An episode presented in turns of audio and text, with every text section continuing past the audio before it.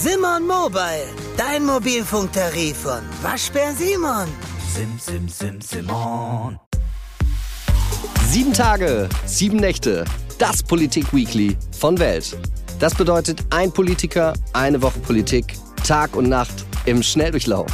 Mit mir, Frederik Helmut Johannes Schwilden. Vor vier Jahren stand sie noch in Hamburg am Dammtor auf einem Bierkasten und wollte Leute von liberaler Politik überzeugen. Heute ist sie bei mir zu Gast. Ria Schröder, 29 Jahre alt, seit kurzem Abgeordnete des Bundestages und Mitglied der FDP. Ihr Slogan, Zeit für einen Mutausbruch. Sie hat Jura und Kunstgeschichte studiert und liebt wie ich Bomberjacken. Ihre ist Bordeaux-Rot, meine ist pink. Herzlich willkommen, Ria Schröder. Guten Morgen. Du oder sie? Wir können gerne du sagen. Was sagt der Erfolg der Neuauflagen von Wetten das und TV Total über das Innovationspotenzial des Standortes Deutschland aus? Ich glaube, es sagt vor allem was über das äh, Medienverhalten der Deutschen aus, nämlich dass ja da äh, häufig eben ja alte Formate wieder aufgewärmt werden, die unheimlich gut ankommen. Das zeigt ja, es gibt da eine Nachfrage. Vielleicht ja auch viele Jüngere das geschaut haben, weil sie von ihren Eltern immer gehört haben, dass man das früher immer geschaut hat. Und ich habe es tatsächlich nicht gesehen, aber bei mir kamen schon auch so leicht nostalgische Gefühle hoch, Erinnerungen an Familienabende. Und das ist ja auch was Schönes. Und deswegen kann ich auch verstehen, dass das so einen Reiz hat. Aber ähm, wir haben natürlich auch in der Fernsehlandschaft und auch in den Medien viel Neues. Und äh, das Alte mit dem Neuen zusammen ist ja eigentlich auch was Schönes. Warst du, seitdem du in Berlin jetzt arbeitest und, und lebst auch, äh, schon mal richtig aus? Nee, tatsächlich bin ich dazu noch überhaupt nicht gekommen. Ähm, mal so eine Abendveranstaltung, aber ähm, tatsächlich äh, noch gar keine Chance zu gehabt. Und eine Ausstellung angeguckt? Äh, tatsächlich auch nicht. Ich habe mich jetzt mal informiert, weil ich am Sonntag einen Tag frei habe und ähm, da eigentlich gerne in die neue Nationalgalerie gehen möchte. Aber ähm, bisher habe ich es noch nicht geschafft. Was ist da gerade, weißt du das? Ich glaube, also ich hoffe, dass da noch Alexander Kalder ist. Ah ja. Genau. Und wie war dein persönlicher Karnevalauftakt? Ich habe nämlich gestern ein tolles Foto gesehen. da stand äh, Karnevalauftakt in Hamburg, trotz Corona, so wie immer, und, ja. und hat einen leeren Platz gesehen. ja, es gibt das auch in der Version, wo so ein bisschen Konfetti auf dem leeren Platz rumliegt. Also in Hamburg merkt man das tatsächlich nicht so sehr. Ich komme aber ja aus dem Rheinland. Das mhm. heißt, ich habe äh, Karneval auch viele Jahre sehr intensiv mitgemacht. Tatsächlich saß ich gestern im Plenum des Deutschen Bundestages und ich hörte, wie meine Kollegin äh, Strack-Zimmermann von hinten rief, es ist 11.11 Uhr. .11. und dann passierte aber nichts. Ich habe noch drauf gewartet. Ich glaube, glaube, ein Herr von den Linken kam in so einem roten Anzug rein. Ich wusste nicht, ob das ein karnevalistischer Akt war oder einfach äh, ein Styling-Statement. Aber ähm, das war mein Karnevalsauftakt gestern. Ähm, mehr als die letzten Jahre in Hamburg auf die, jeden Fall. Die rheinische Tradition des Krawattenabschneidens, da habe ich viel mhm. drüber nachgedacht, ist ja gar nicht mehr möglich, weil es trägt eigentlich keiner mehr Krawatten, oder? Im, ja, Bund, also im Bundestag keiner, oder? Es gibt ja viele, die dann anlässlich dieses Tages extra mhm. welche anziehen. Auch Frauen, was ich auch, mhm. ähm, na, das haben wir, mussten wir uns lange erkämpfen. Jetzt ist es möglich, dass auch bei Frauen Krawatten abgeschnitten werden. Ich weiß aber ehrlich gesagt gar nicht, was dahinter steckt. Mhm. Ist, glaube ich, wir haben das früher bei unseren Lehrern gemacht. Die haben sich darüber nicht so sehr gefreut. Wie hieß dein äh, absoluter Lieblingslehrer, dem du äh, die Krawatte abgeschnitten hast? Und möchtest du ihn hier nochmal grüßen? Ähm, mein absoluter Lieblingslehrer, Herr Heimbach, äh, war mein Tutor in der Oberstufe. Und dem haben wir aber, glaube ich, nie eine Krawatte abgeschnitten, weil der nämlich auch schon damals keine trug, war also damals auch schon Trendsetter. Jetzt kommen wir zum ersten der drei großen Themen dieser Sendung. Die, das erste leite ich mit der Frage ein, leben wir in einer Corona-Zeitschleife? Ich habe das Gefühl, es geht immer wieder von vorne los. Ich kann das Gefühl nachvollziehen, auch weil man jetzt ja gerade aus so einer Zeit, wo man, wo glaube ich einfach viele sehr frei gelebt haben, in Bars gegangen sind, essen gegangen sind und sich wenig Gedanken gemacht haben, die jetzt, glaube ich, auch wie ich so ein bisschen sorgenvoll einfach auf die Zahlen schauen, die immer weiter steigen. Man sich fragt, so ist es, haben, sind wir nicht schlauer als vor einem Jahr beispielsweise?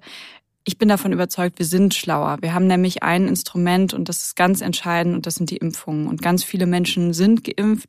Das bedeutet keinen kompletten Schutz, das ist völlig klar, aber wir sind wesentlich besser geschützt. Also wir haben auf jeden Fall eine ganz gute Rüstung an. Da kann man auch durch an den, wenn man an den richtigen Stellen einsticht.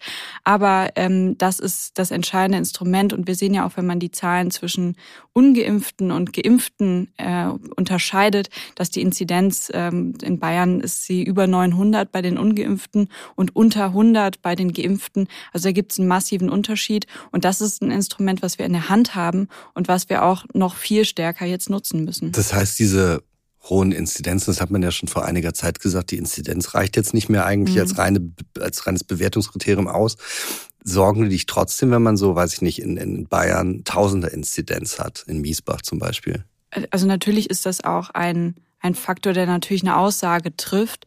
Ähm, auf der anderen Seite äh, schauen wir uns ja auch die Intensivbettenbelegung an, die ja auch ein wichtiger Faktor ist, ähm, gerade für die äh, Leistungsfähigkeit des Gesundheitssystems. Und auch da sind die Zahlen jetzt nicht beruhigend. Also das muss man schon sehen, die Lage ist ernst. Ähm, das ist gar keine Frage.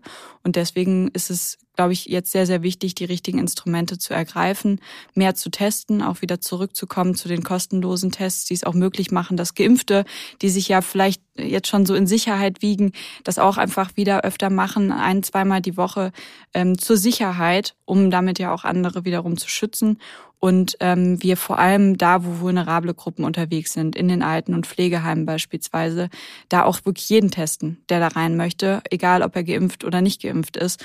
Und das sind die Maßnahmen, die wir jetzt ergreifen müssen, um diejenigen zu schützen, die besonders schützenswert sind. Hältst du Druck für das richtige Mittel oder glaubst du, dass positive Anreize, positive Überzeugung besser ist?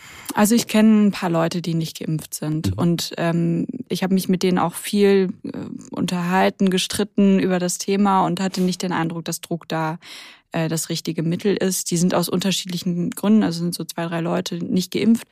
Aber ich glaube, die lassen sich entweder überzeugen von Argumenten, ähm, ich habe eine, die sagt, ja, ich habe mich damit jetzt irgendwie noch nicht so beschäftigt und ach ja, ich will das erstmal abwarten und mal sehen, wie sind so die Langzeitfolgen, ähm, wo man, glaube ich, einfach über diese Argumentation, also es gibt keine negativen Langzeitfolgen einer Impfung. Es gibt vielleicht irgendwie an der Einstichstelle irgendwie äh, Phänomene, die da auftreten, aber ähm, es, es gibt sozusagen nicht, dass jetzt zwei, drei, fünf Jahre später da irgendwas auftritt, was mit dieser Impfung zu tun hat. Darüber muss man aufklären. Das ist das, was an der Stelle hilft. Und auf der anderen Seite gibt es Leute, die werden wir nicht überzeugen können. Ähm, da müssen wir, glaube ich, einfach sicherstellen, dass da eine gewisse, also dass da durch Tests eine höhere Sicherheit stattfindet und bestimmte Orte, wo Menschen besonders vulnerabel sind, äh, dann eben bei solchen äh, Infektionsgeschehen, wie wir das jetzt haben, dann nicht mehr zugänglich sind. Das mit den Langzeitfolgen, also was tatsächlich richtig ist, und meine Schwester ist Anästhesistin in München, ihr Mann ist ähm, Bauchchirurg und die haben auch äh, mir gesagt, also so gut und so groß getestet wurden Impfstoffe vor einer Zulassung bisher eigentlich noch nie, weil es mhm. weltweit so viele Studien dazu gab. Aber zu der Angst vor Langzeitfolgen man kann natürlich eigentlich noch nicht sagen, weil du gesagt hast, was, was in fünf, sechs Jahren passiert. Und das weiß man ja tatsächlich noch nicht. Ich habe dazu, äh, also ich bin ja selber keine, ja. keine Ärztin, ja. keine Infektologin, keine, was muss man sagen, um Impfstoffe. Also da gibt es sicherlich auch irgendeinen Logen für. Ähm, also deswegen, ich bin da auch auf äh, Informationen von Leuten angewiesen, die sich damit besser auskennen. Und ich habe mir dazu ähm, mal einige Sachen durchgelesen, mhm. Videos angeschaut, wo es eben darum ging, dass dieser Impfstoff, der bleibt nicht nicht da, sondern der hat dann einmal diese Wirkung und äh, es kann da quasi gar nicht zu, zu Langzeitfolgen kommen, weil da nichts zurückbleibt. Mhm. Und ähm, da müsste man vielleicht nochmal jemanden fragen, der sich damit exakt auskennt. Aber das war für mich ähm, erstmal, um das selber zu verstehen, ein wichtiges Argument. Um es dann nochmal anderen erklären zu können, muss ich mir das, glaube ich, nochmal anschauen. Aber das war für mich ähm, eine wichtige Erkenntnis. Ein Video was ich diese Woche gesehen habe, ist vom Kölner Stadtanzeiger. Das, die Überschrift zum Video ist, die Menge an der Zülpicher Straße feiert. Und das war mhm. Karneval. Ähm, hast du das gesehen? Äh, ich habe das Bild gesehen sozusagen. Also nicht das Video, aber Ähm, ich habe ja Karneval viele Jahre mitgemacht, ich kann mir das gut vorstellen. Ich habe auch gesehen, dass Leute meinten, das wäre eine 2G-Veranstaltung gewesen. Das habe ich jetzt nicht verifiziert, aber das wäre natürlich würde mich ein bisschen mehr beruhigen, weil da natürlich viele Menschen sehr nah beieinander waren und ähm, so wie ich Karneval kenne, auch möglicherweise der Konsum von alkoholischen Getränken dann eine Rolle gespielt hat. Ich weiß nicht, ob das die richtigen Bilder sind im Moment. Ich glaube, wir sind in einer Zeit, wo man auch oft sich selber fragen muss, was mache ich jetzt, was lasse ich. Wir haben einen gewissen Schutz durch die Impfung. Wenn da Leute zusammenkommen, die geimpft sind, dann haben die wenn sie sich zusätzlich vielleicht auch noch testen lassen haben, insgesamt einen relativ hohen Schutz. Und dann ist es eigentlich ziemlich egal, ob die sich da jetzt in den Armen liegen oder nicht. Ähm, aber die Frage ist ja auch, welches Signal geht davon aus? Und ich glaube, wir sind in einer Zeit, wo man eben vorsichtig sein muss, wo man auch wieder selber für sich entscheiden muss, welche Veranstaltung lohnt sich, welche Party lohnt sich. Ähm, bin ich, vertraue ich dem Testsystem da, vertraue ich dem Kontrollsystem dort äh, für die Impfpässe beispielsweise ähm, oder nicht? Und äh, lasse ich mich dann auf dieses Risiko ein? Ich bin davon überzeugt, Menschen sind dazu in der Lage, genau diese Entscheidungen zu treffen. Ähm, es wird im Moment aber wieder wichtiger im Hinblick auf unser Gesundheitssystem. Ich habe mich über eine Sache total geärgert diese Woche. Ich habe zwei Kinder, die sind zwei und vier und äh, der, der Laternenumzug meiner Kinder wurde abgesagt und zwar nicht der große Laternenumzug der ganzen Stadt, sondern die Gruppe, die eh den ganzen Tag zusammen ist im Kindergarten ohne Masken, die darf nicht mit ihren Laternen mhm. durch den Ort gehen. Und dann sehe ich aber irgendwie Köln, dann sehe ich, äh, es finden ganz viele andere Veranstaltungen statt und ich habe tatsächlich schon den Eindruck, dass Nee, ich muss das anders formulieren. Warum hasst die deutsche Politik meine Kinder so sehr? Weil das ist, das ist wirklich, das verstehe ich nicht. Mm. Mich macht das auch sauer. Also Kinder und Jugendliche waren auch im letzten Jahr schon immer diejenigen, die zuerst eingeschränkt worden sind. Sei das mit Schulschließungen, während in äh, Büros nicht mal irgendwie, also überhaupt nur ansatzweise sich irgendwas geändert hätte, ähm, nicht mal eine, eine Maskenpflicht oder auch nur irgendwie ein Testnachweis äh, für erforderlich gesehen wurde, ähm, wo man einfach sehen muss, dass die Einschränkungen für Kinder einfach massiv sind. Ähm, das Recht auf Bildung, was vielen vorenthalten worden ist, das hat ja auch massive Folgen für Aufstiegschancen und ähm, auch ein Laternenumzug oder eine Abi-Feier oder auch irgendwie mal wieder eine Party zu feiern, das sind ja Rechte, die Kinder auch haben. Und Jugendliche. Abi-Feier ist ja eher für Ältere, gibt ja auch Überflieger, aber ähm, und deswegen finde ich sehr wichtig, dass wir da eine Veränderung erleben jetzt, dass nämlich Kinder und Jugendliche nicht mehr die sind, die leiden unter der Pandemie. Und zwar im Sinne von Einschränkungen. Äh, die haben natürlich nach wie vor ein gewisses Risiko, gerade die unter Zwölfjährigen, die in der Regel eben noch nicht geimpft werden können. Die haben natürlich auch ein hohes Risiko, sie erkranken aber auch weniger oft.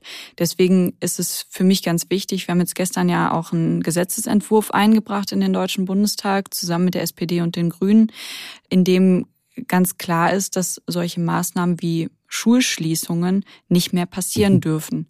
Und das ist für mich schon ein Riesenschritt, weil das einerseits äh, Familien Sorgen nimmt, glaube ich, aber vor allem diese große Ungerechtigkeit gegenüber jungen Menschen endlich äh, eine Schranke setzt. Ich frage mich das auch, was das mit dem Erleben von Kindern von der Institution Staat macht. Also mhm. mir ist das total aufgefallen, als ich äh, ich habe als Kind Benjamin Blümchen gehört mhm. und Bibi Blocksberg und mit meinen Kindern jetzt auch. Und da wollte ich schon ewig was drüber schreiben. Ich finde das so verrückt, weil der Bürgermeister, die mhm. Politiker, die sind alle korrupt, die machen alles falsch da drin in, in, bei Benjamin Blümchen und Bibi Blocksberg. Und wenn jetzt ich mit meinen Kindern eben nicht zum Laternenumzug gehe, dann sehen die natürlich Papa aber da, aber da, mhm. aber da. Ja. So, ne? Also glaub, glaubst du, das wird das das Verhältnis zu unseren Institutionen, wird das die prägen? Und wenn ja, glaubst du, dass es problematisch ist? Also es ist auf jeden Fall problematisch, wenn äh, Kinder und Jugendliche nicht Berücksichtigung finden in politischen Entscheidungen. Das betrifft Corona-Maßnahmen, aber wir sehen das ja auch an vielen anderen Stellen. Also wenn wir uns anschauen, wie die Schulen in Deutschland aussehen, dann ist es kein Ausdruck von Wertschätzung für die nächste Generation. Wenn wir uns anschauen, wie lange wir schon wissen, dass der Klimawandel real ist und wie wenig wir bisher dagegen getan haben, dann ist das keine zukunftsorientierte Politik.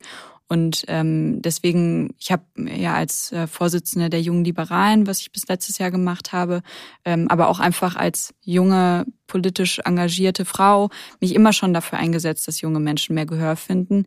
Das ist einerseits irgendwie ganz nett, wenn man da irgendwie sagt, so ja, hört auf uns, beschäftigt euch mit dem Thema Bildung beispielsweise. Aber ähm, wir brauchen auch, ähm, und es gab da ja auch beispielsweise mit Fridays for Future einfach auch eine Jugendbewegung, die unheimlich viel dazu beigetragen hat, dass junge Menschen mehr Gewicht in politischen Entscheidungen erlangen. Aber wir brauchen auch strukturelle Veränderungen. Also wir brauchen ähm, eine Wahlrechtsabsenkung ganz dringend. Ähm, ich hoffe, dass wir das hinbekommen. Warum findest ähm, du das gut? Weil das, äh, weil die politische Teilhabe über das Wahlrecht gesichert wird. Äh, das bedeutet ja zum einen, dass man eben überhaupt mal sagen kann, das finde ich hier scheiße und deswegen wähle ich die Partei nicht, aber die andere. Und man hat, äh, nimmt die Politik mehr in die Verantwortung. Ähm, denn man kann natürlich die Interessen von jüngeren Leuten viel leichter ausblenden, wenn man weiß, die sind gar nicht, die sind nicht beteiligt am Ergebnis äh, von Wahlen. Ähm, das ist meiner festen Überzeugung nach der Grund, weshalb wir so viel Politik für alte Menschen machen in Deutschland, weil die einfach ähm, einen großen, also es ist eine große Menge, über ein Drittel der Wähler ist über 60 und äh, gleichzeitig gehen die besonders oft zur Wahl. Das heißt, deren Gewicht ohne Rentnerinnen und Rentner kann man in Deutschland eigentlich keine Wahlen gewinnen. Und das führt manchmal zu absurden Ergebnissen. Und ich bin davon überzeugt, dass auch ältere Menschen Interesse daran haben, dass es ihren Kindern und Enkelkindern gut geht. Aber soweit denken oft Parteien und politische Akteurinnen und Akteure nicht. Und deswegen, glaube ich, braucht es da eine strukturelle Veränderung hin zu mehr Mitbestimmung auch von jungen Menschen. Hat dein 16-jähriges Ich anders gedacht und hätte es anders gewählt. Weil ich erinnere mich noch, ich glaube, die Straftat ist schon verjährt. Ich habe, ich, ich, habe mit 16 äh, in Bayern äh, CSU-Plakate entfernt. Habe ich jetzt gerade gesagt. Ähm, ist schon aufgehängt. Nein, ja. nee. nee. Ne, aber ich, das geht natürlich gar nicht. Ne? Also will ich auch mal hier sagen, das, ist auch wichtig, das Entfernen von Plakaten, das Beschmutzen von Plakaten, da steckt viel ehrenamtliche Arbeit hinter und es äh, ist wichtig für unseren demokratischen Prozess, dass sowas nicht passiert. Das, so. so das, das sehe ich heute wirklich auch absolut ja. genauso. Ähm, aber was ich bei mir beobachte, dass ich heute in einem anderen politischen Spektrum wähle, als ich es bei meiner ersten Wahl zum Beispiel mhm. getan habe. Das wäre ja auch schlimm. Also es gibt ja Leute, die wählen ihr Leben lang dasselbe. Aber also ich meine, ich bin sogar Parteimitglied geworden, also da steckt schon viel Überzeugung drin. Aber ich nehme ja auch die Freiheit zu sagen, naja, wenn jetzt plötzlich meine Partei irgendwie sich in die ganz falsche Richtung entwickelt, dann würde ich natürlich auch eine andere Partei wählen oder auch austreten, so, sondern ich, also ich habe einen gewissen Wertekonsens. Auf dieser Grundlage treffe ich auch meine Wahlentscheidung und ich kann aber auch jeden verstehen, der sagt, heute ist mir das Thema wichtiger oder ähm, ich habe früher einfach andere Überzeugungen gehabt. Menschen verändern sich und das ist auch gut so. Das bedeutet aber nicht, äh, also es kann ja auch, wenn man mit 18 eine andere Meinung hat als mit 45, so ist das ja auch völlig legitim. Das macht für mich, also die, insbesondere die Frage, welche Partei jemand wählt, da für mich nicht entscheidend dafür sein, ob jemand eigentlich ja das, das höchste Recht in unserer Demokratie wahrnehmen kann, nämlich das Wahlrecht. Das ist, das muss und äh, also es muss absolut irrelevant sein. Jetzt kommen wir zum nächsten mhm. Thema mit der großen Frage, regiert eigentlich gerade jemand? Und wenn ja, wer? Die Union sagt immer die Ampel. Mhm. und äh, faktisch ist es ja so, es gibt noch eine kommissarische Regierung. Ne?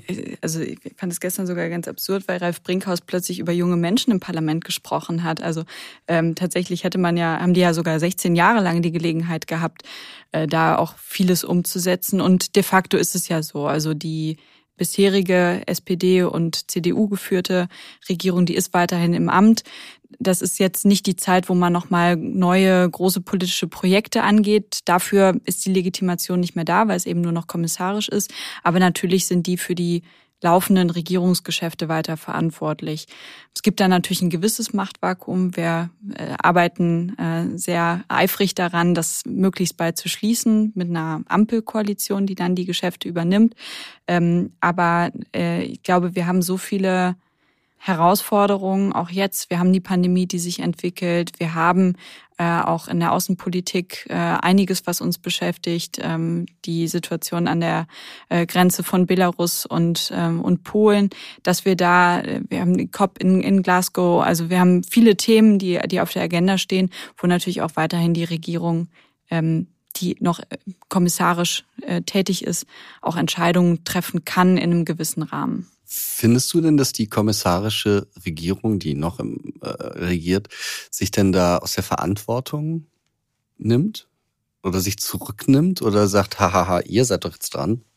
Ich glaube, das ist ein relativ natürlicher Prozess. Und ähm, wir haben ja auch schon gesehen, dass die Ampel durchaus schon in der Lage ist, auch Entscheidungen anzugehen. Ich habe das Infektionsschutzgesetz angesprochen. Das ist ja ein, äh, ein absolutes Novum, dass jetzt da auch im Parlament, auch ja mit den Vertreterinnen und Vertretern aller Parteien äh, darüber gesprochen wird, wie gehen wir jetzt mit der Lage um und dass diese Entscheidung auch wieder ins Parlament zu holen, da einen klaren Maßnahmenkatalog auch für die Länder zu geben, aber bestimmte Sachen auch nicht mehr möglich zu machen, wie Schulschließungen oder pauschale Lockdowns.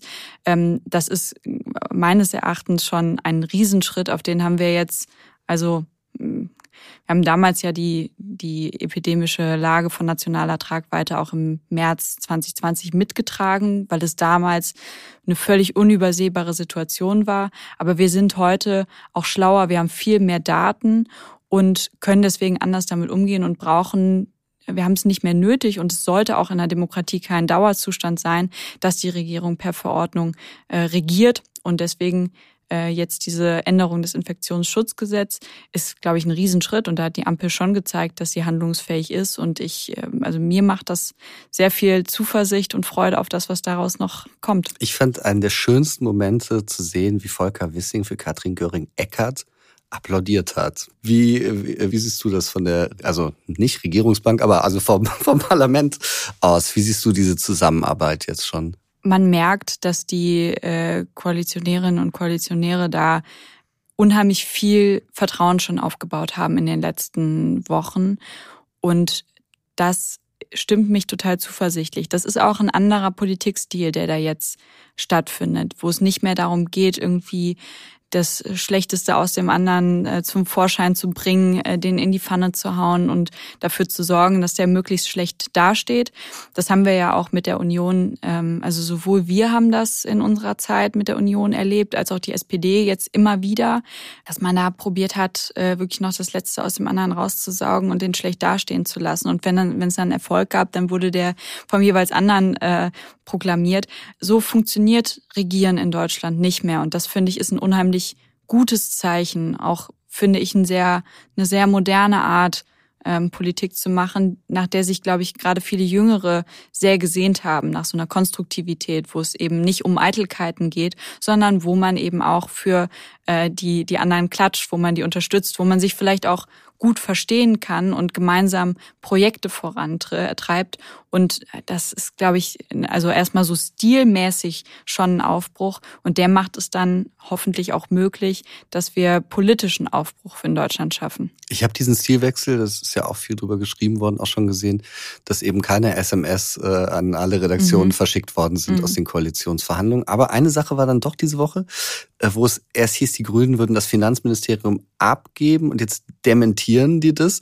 Ähm, hast du das irgendwie mitbekommen? Also ich habe die, ich habe das gelesen, ja. aber da wird im Moment so viel spekuliert und ich mhm. kann das auch verstehen. Also gerade weil man so wenig hört aus den Verhandlungen. Ähm, es gab ja schon vor Wochen auch Listen mit potenziellen Ministerinnen und Ministern und natürlich wollen die Leute über irgendwas reden und äh, deswegen hört man da, glaube ich, auch viel und jedes Streichholz, was einem hingehalten wird. Es wird zu einer Headline.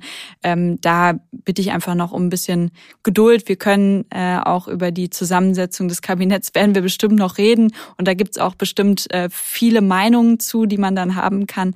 Aber äh, jetzt geht's erstmal noch darum, die Verhandlungen zu einem guten Abschluss zu bringen.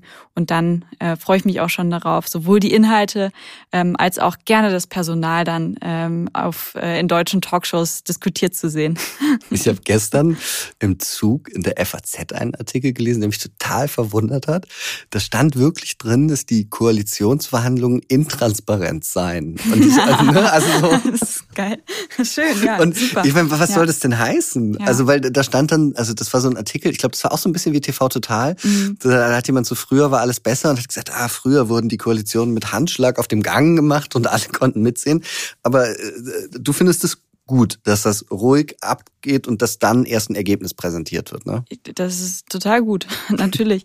Ich kann das verstehen, dass viele, also gerade Journalistinnen und Journalisten, deren Tagesgeschäft es ja ist, äh, auch über die Kleinigkeiten, auch im, die, auch die Streitigkeiten.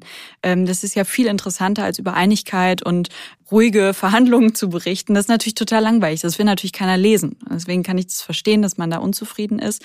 Ich glaube aber, dass das das Richtige für unser Land ist. Und das muss an der Stelle einfach äh, vorne stehen. Verhandlungen sind nichts, was man auf der offenen Bühne äh, diskutiert. Ähm, nicht jeder Verhandlungserfolg ähm, sollte auch genutzt werden, um zu sagen, so, haha, da haben wir uns durchgesetzt. Die anderen, die Loser, die sind eingeknickt. Also wie soll da eine vertrauensvolle Zusammenarbeit entstehen?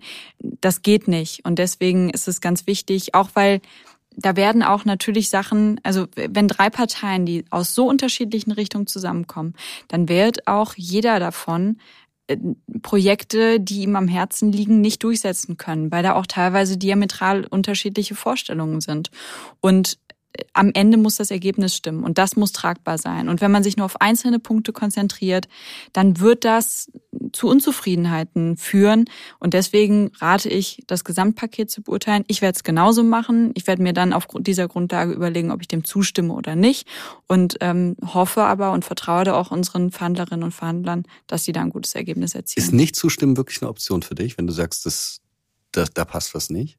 Ich halte das für absolut unwahrscheinlich, dass da was bei rauskommt, was ich per se nicht ertragen kann. Aber ich nehme mir das natürlich raus. Ich bin ein politischer Mensch, der frei denkt. Und ähm, wenn da, wenn es für mich komplett nicht auszuhalten wäre, dann würde ich dem natürlich auch nicht zustimmen. Kannst du einen, einen, einen Punkt oder vielleicht was sagen, wo du sagst, das wäre für dich, das geht gar nicht?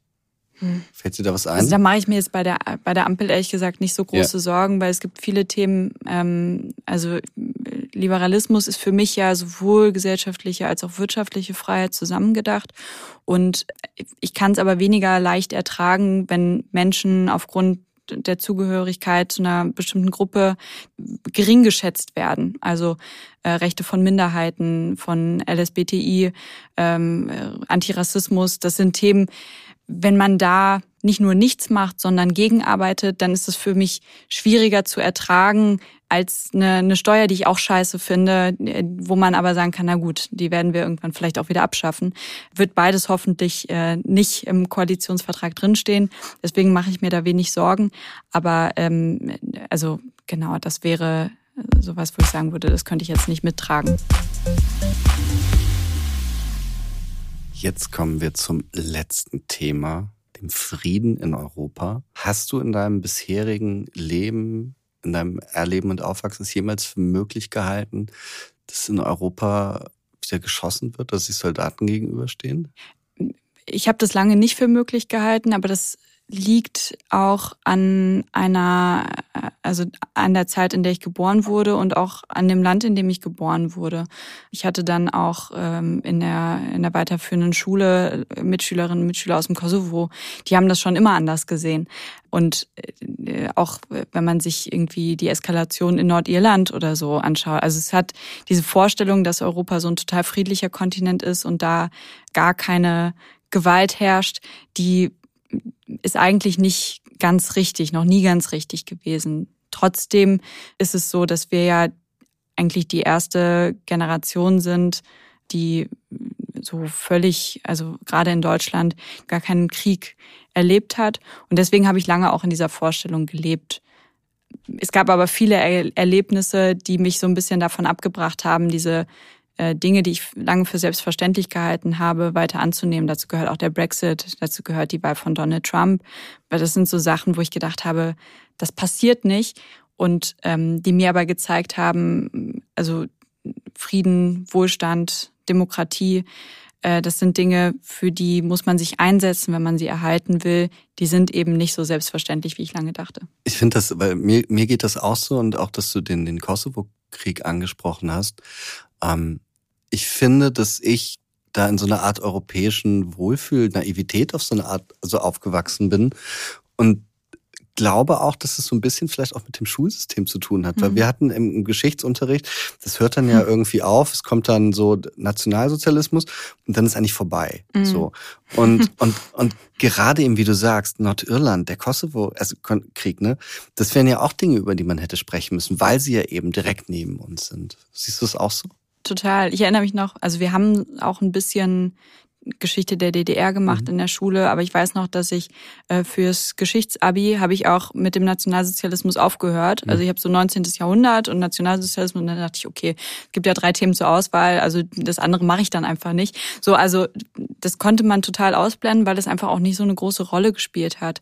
Mm, und wenn ich mich auch erinnere, also ich hatte ich hatte ein halbes Jahr Politik in der Schule. Ähm, ich finde das also wir, wir könnten und wir sollten da mehr machen. Auch Zeitgeschehen, glaube ich, sollte eine größere Rolle spielen, auch weil ja viele Kinder heute in einer Welt aufwachsen, die sehr stark geprägt davon ist, von den Krisen in der Welt. Viele haben irgendwie eine Integrationsklasse an der Schule, die haben mit ähm, Kindern von Geflüchteten ganz alltäglichen Umgang und da auch sich mit zu befassen, was ist eigentlich deren Geschichte, welche Traumata bringen die auch mit, aus welcher Situation kommen die?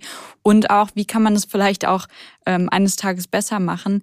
Ähm, das sind natürlich unheimlich große Themen, die muss man natürlich kindgerecht äh, auch irgendwie vermitteln, aber das kriegen wir, glaube ich, hin. Ich weiß noch, wir haben in der Grundschule immer so äh, so kleine Autos gebaut und dann haben wir Geld für Kinder in Ruanda äh, gesammelt. Ne? Also äh, kann man auch irgendwie lachhaft finden, aber das hat, das war mein erster Kontakt irgendwie mit diesem Land und mit der Situation dort. Ähm, und also da gibt es, glaube ich, Möglichkeiten, die sollten wir noch mehr nutzen, weil es, weil wir auch als als Deutschland und als Europa eine wichtige Rolle spielen auch ähm, in dieser Welt und diese Rolle, glaube ich, auch noch mehr wahrnehmen müssen, auch mehr Verantwortung tragen müssen. Und äh, dafür ist das Wissen ein, ganz entscheidender Faktor. Jetzt gerade, also ich weiß jetzt nicht, ob jetzt in diesem Moment, aber mhm. diese Woche sind russische Kampfflugzeuge über Belarus geflogen. Wir haben das vorhin schon angesprochen. An der Grenze zu Polen und Belarus, da stehen Menschen mit Waffen sich gegenüber. Es soll, ähm, sollen belarussische Streitkräfte zwar über die Köpfe von Menschen hinweg, aber sie sollen geschossen haben. Mhm. Ähm, was, was macht das mit dir? Also ich, ich verfolge die Situation in Belarus jetzt schon äh, also eine ganze Weile, äh, habe auch die die Wahlen da äh, sehr stark mitverfolgt und äh, auch mit unseren Partnerorganisationen dort vor Ort immer wieder Kontakt gehabt.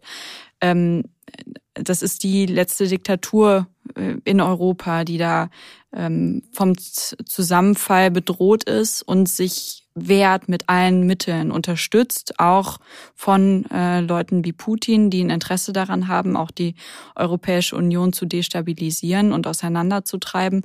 Und da sehen wir jetzt einfach wirklich eine absolut niederträchtige ähm, Maßnahme, um das weiter fortzuführen. Also da werden ja Leute eingeflogen nach Belarus, um äh, sie an die Grenzen zu schicken, um so eine Situation hervorzurufen. Also da habe ich auch einfach ein also mir, mir tun diese Menschen auch einfach leid, die da so instrumentalisiert werden, die eigentlich so ein bisschen als Kanonenfutter äh, verwendet werden äh, sollen. Und ich glaube, also da ist es also ganz wichtig, die Situation also A zu beenden, indem man sich in der EU nicht auseinandertreiben lässt, dass wir auch mit unseren ähm, äh, mit der polnischen Regierung zusammenarbeiten. Das ist nicht immer einfach. Die nehmen auch nicht äh, äh jetzt irgendwie mit mit offenen Armen Hilfe aus der EU auf, aber ähm, das, das zu sehen und trotzdem zu schauen, wie können wir äh, da unterstützen, uns nicht auseinander dividieren lassen und gleichzeitig Druck aufzubauen. Das ist glaube ich, entscheidend. Führt da ein oder versucht da ein Diktator Krieg gegen Europa zu führen?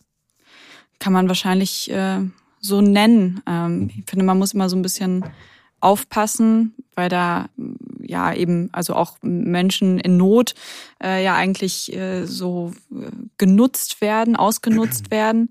letztendlich wird ja auch probiert, einfach von, diesen, von diesem massiven innenpolitischen Druck abzulenken und das zu Lasten ja, von, von Frieden. Und ähm, ich finde das äh, sehr besorgniserregend. Ja. Und äh, wie findest du das, wenn die mächtigste Frau der Welt, Angela Merkel, dann Wladimir Putin bittet, auf das Regime in Minsk einzuwirken? Ist das, ist das der richtige Ton, um das so jemandem zu sagen? Wie siehst du das? ich hätte es anders gesagt, aber Diplomatie ähm, hat, glaube ich, viele Gesichter und ähm, Wie hättest du das gesagt? also ich, ich glaube, dass wir, also es reicht nicht, da zu bitten und äh, ich glaube auch nicht, dass Wladimir Putin da äh, jetzt irgendwie auf Nettigkeiten reagiert, sondern das gehört ja zu seinem zu seinem Plan. Das, äh, der hat da eigene Interessen und wird sich da jetzt nicht ähm, durch Bitten von abbringen lassen. Das meine Einschätzung.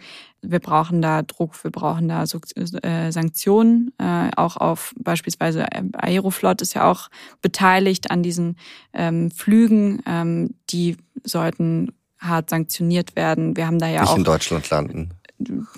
Beispielsweise. Ja. Ähm, das ist eine Möglichkeit, die wir haben und die, also außenpolitisch hat man eben so einen Instrumentenkasten, der doch eingeschränkt ist. Wir können natürlich uns nicht als Deutschland hinstellen und sagen, so soll es laufen in der Welt, so funktioniert das nicht.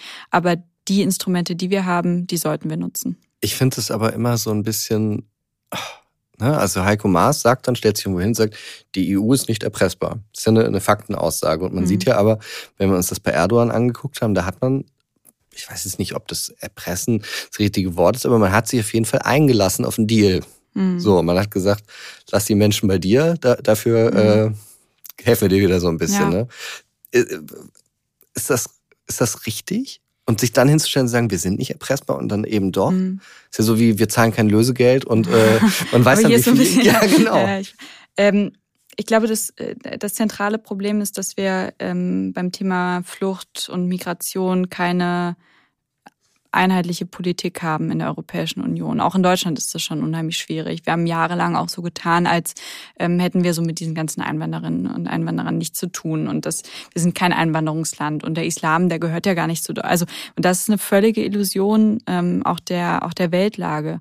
Und ähm, da setze ich übrigens auch große Hoffnung äh, in die Ampel, dass wir da ähm, eine, ein Pairing schaffen aus Humanität und Ordnung, dass wir nämlich klare Kriterien haben für Einwanderung, dass wir aber auch klare Kriterien und auch Abschiebeabkommen ähm, mit vielen Ländern schließen, so dass jemand, der bei uns weder das Anrecht auf Asyl noch auf einen subsidiären Status ähm, hat, noch in unser als Fachkraft einwandern möchte, dass es da auch keine irgendwie keine Kettenduldung gibt, keine ständige äh, Unsicherheit, sondern dass dann ganz klar abgeschoben wird, so dass Menschen, die sich auf den Weg machen, wissen, sie haben, sie erfüllen diese Kriterien nicht, schon wissen, das lohnt sich nicht, das ist ein beschwerlicher Weg. Und dann, wenn wir dieses Commitment A in Deutschland haben, aber B auch in der Europäischen Union, dass wir nämlich nicht äh, geflüchtete Menschen vom einen Ort an den anderen schieben und probieren, möglichst wenig zuständig zu sein, dass wir dann auch mit einer klaren Positionierung gegenüber dem Rest der Welt auftreten können, weil wir nämlich wissen, wie wollen wir eigentlich selber damit umgehen.